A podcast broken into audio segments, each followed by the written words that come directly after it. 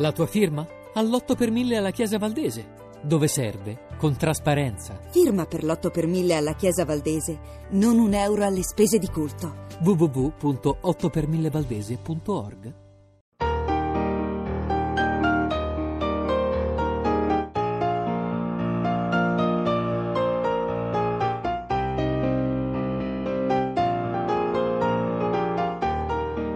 Sceneggiatore di cinema e di televisione, Nicola Guaglianone collabora da anni con il regista Gabriele Mainetti, per il quale ha firmato soggetto e sceneggiatura di cortometraggi come Basette o Tiger Boy e anche dell'ultimo film di Mainetti lo chiamavano Gigrobò, vincitore quest'anno di ben sette David di Donatello. Cristina Faloci lo ha intervistato per noi delle Lingua Batte proprio all'indomani della premiazione dei David di Donatello.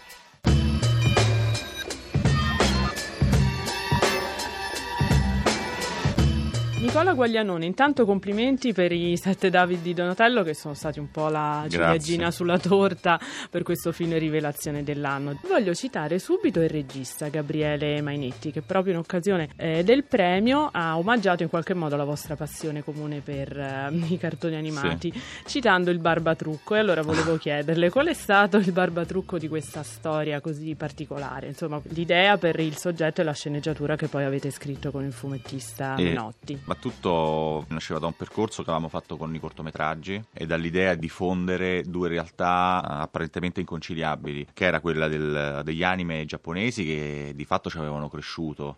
Siamo quella generazione bim bum bam, quelli che venivano lasciati ore e ore davanti alla televisione, che ci faceva un po' da, da babysitter. E poi dall'altra parte cercare di diffonderli con un cinema che ci era sempre piaciuto, che ci aveva sempre interessato, che era comunque il cinema partendo dal neorealismo, poi che si è trasformato nel, in Caligari, insomma in quelle, in quelle, storie di estrema periferia, sempre però con un occhio, un rispetto. Quella forse era veramente la lezione che ci ha dato veramente Claudio Calligari, quella di amare i personaggi, di amare gli ultimi, di amare i diseredati, di, di descriverli sempre con grande affetto e mai immaginandoceli invece brutti, sporchi e e depressi a casa con uno in cucina che ciccano le sigarette nelle fette di anguri a tavola.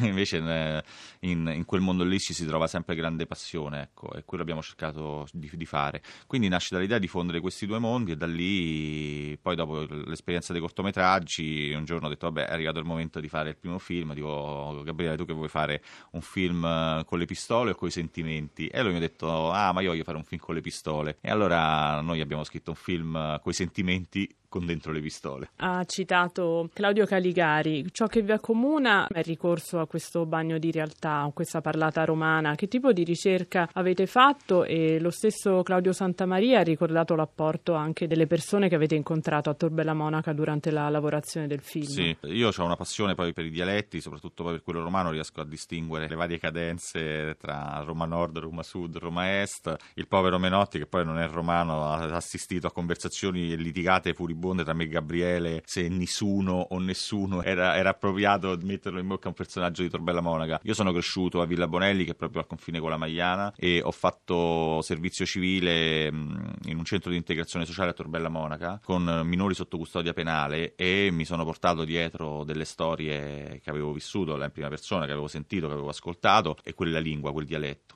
E anche lì, cioè, per quanto riguarda il linguaggio, i, i dialoghi del, del, film, si è cercato sempre di mantenere questa formula, cioè di trovare la, la, fusione tra due mondi inconciliabili. Il personaggio di Alessia è quello che ne racchiude più di tutti, quando per esempio dice l'ha rapito il ministro Maso, tutti dicono no, di assurdo, in bocca, poi detto in, modo in, in, romano, e poi subito dopo, dall'altra parte, però ecco che ti arriva il dolore, no? Per capire poi il disagio che aveva vissuto quella ragazza, l'ha rapito il ministro Maso. Chi è il ministro Maso? È uno che da quando ero piccola stava in fissa a mettere metteva le mani nelle mutande, che arriva comunque in, sala col pubblico, arriva in un in modo molto, molto, molto violento. Infatti possiamo dire, Guaglianone, che in qualche modo avete cercato di trasferire i colori dei cartoni animati nelle coloriture, insomma, appunto a tinte forti di questo linguaggio di Borgata. Tra sì. l'altro Ilenia Pastorelli, che è un esordiente, appunto che è stato lei a individuare come attrice ideale mm-hmm. per mhm. questo ruolo così eh, sorprendente, e mm, anche Luca Marinelli sono tra i quattro attori, appunto, sì. insieme a Santa Maria, che sono stati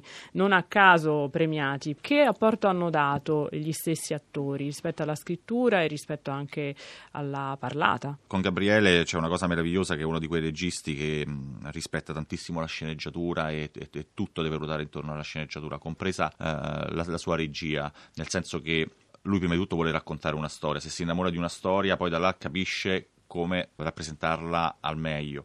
Quindi eravamo tutti d'accordo, eravamo tutti chiari che quei personaggi dovevano essere in quel modo. E da là è iniziato, lui ha fatto un lavoro incredibile con, di casting insieme a Francesco Vedovati, hanno visto un sacco di persone i primi sono stati Claudio e Luca e quando li abbiamo visti, insomma, siamo rimasti perché Claudio ha dato quella malinconia al personaggio, quella pesantezza anche e Luca è riuscito a dare quella follia. Quando tu scrivi dei personaggi così come autore, come scrittore, ci passi giorno e notte, cioè se l'hai sempre in testa ti ci innamori completamente. Quando vedi gli attori sei sempre un po' prevenuto, no? Perché dici cavolo, questi lo interpretano dal loro modo, ti senti un po' violentato. E invece è successo che sia con Claudio che con Luca comunque abbiamo visto i personaggi arricchirsi, cioè l'avevano fatti proprio loro e l'avevano proprio arricchiti ci siamo ritrovati di fronte a delle cose che neanche ci aspettavamo. E Ilenia invece, mentre scrivevamo, io l'avevo vista mh, al Grande Fratello e dico sempre per il linguaggio, quella, quella voce un po' rauca, quella cadenza, eh, i suoi modi di dire del tipo qua succede un macello, aiutami di un macello, io l'avevo sentiti là al Grande Fratello, oppure Scrostate per esempio, quando lei sta sul tram. E da lì, cioè lo vedevo quello del personaggio, che era lei, siamo molto contenti, non, non, non, per niente hanno vinto tutte e tre Davide perché sono tre grandissimi attori e hanno fatto un lavoro immenso. Poi calcola che Gabriele è un attore prima di tutto, ha iniziato come attore, adesso è regista e quindi veramente ha una passione nel dirigerli e ci ha perso veramente insomma, tanto tanto da tempo ed è stato ripagato. È durato un secondo. È buio. Tu hai preso. Perché c'è sta forza? Non lo so che mi è successo. Salvali tutti. Tu che puoi. Ma tu chi cazzo sei?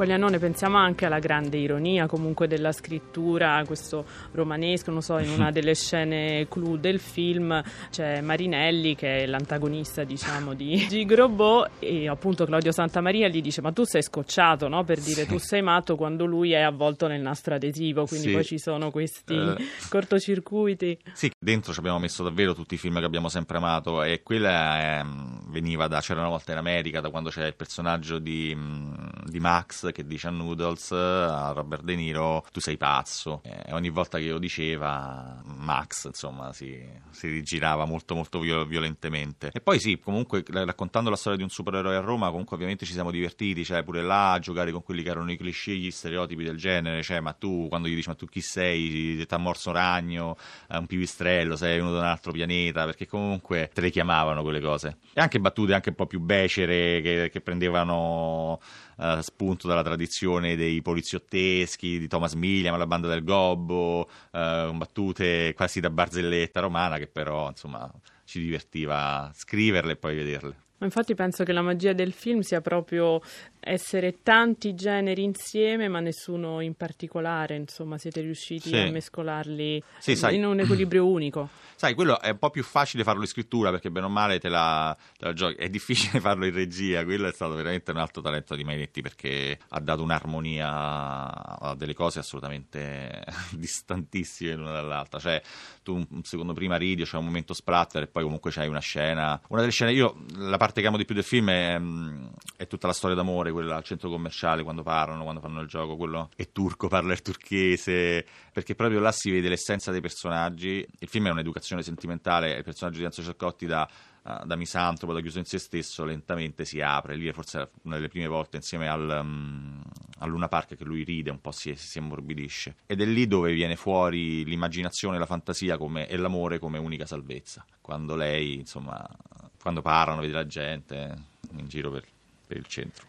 Guaglianone, per chiudere, pensate di aver fondato un nuovo genere? Pensate di poter proseguire o sarà un unicum? Diciamo, davvero lo chiamiamo la, la formula, nel senso che con Gabriele siamo vent'anni che ne parliamo, di inventarci qualcosa di nuovo e penso che ci siamo riusciti e chi lo sa, insomma, sarebbe bello. Adesso la, la, la cosa bella è che mi arrivano email di giovani scrittori, giovani sceneggiatori che hanno tirato fuori dai cassetti roba che prima, fino al giorno prima consideravano improponibile, tipo Mio cugino e l'uomo ragno, storie di vampiri. Avete storie... fondato un genere che Eh, già sì, c'è. Sì, di fatto, di fatto sì, perché nessuno aveva il coraggio di farlo al cinema, perché poi nei fumetti, per esempio, è sempre esistito, no? E al cinema non, non avevano il coraggio. Adesso pensiamo che comunque questo dia coraggio davvero ai produttori di, di investire anche in questo filone qui, perché comunque c'è un pubblico, c'è un pubblico che ha voglia di, di divertirsi. E c'erano tanti, tanti pregiudizi nei confronti del cinema italiano. Ah, un film italiano dei supereroi, ah, ma non c'è il robottone, avete usato il nome di Gig Robot, ma non, è, non abbiamo, non abbiamo sfruttato niente, l'abbiamo reinventato a modo nostro, non sarebbe stato giusto scimmiottare gli americani o fare un film così, cioè l'abbiamo integrato. Ci chiedono perché non fate Gig 2, perché eh, il primo era proprio, cioè, l'italianità, cioè nel senso il superpotere in confronto al- all'Italia, nel senso cosa fa un italiano con superpoteri all'inizio? Li usa per se stesso e poi dopo fa tutto un viaggio iniziatico per, per capire che a grandi poteri derivano grandi responsabilità. Se riuscissimo fra qualche anno a trovare un altro tema, un conflitto morale del personaggio che da chiuso in se stesso si deve aprire agli altri, superare questo principio morale che la maggior parte dei supereroi classici americani hanno già superato, e forse potrebbe nascere un altro gig.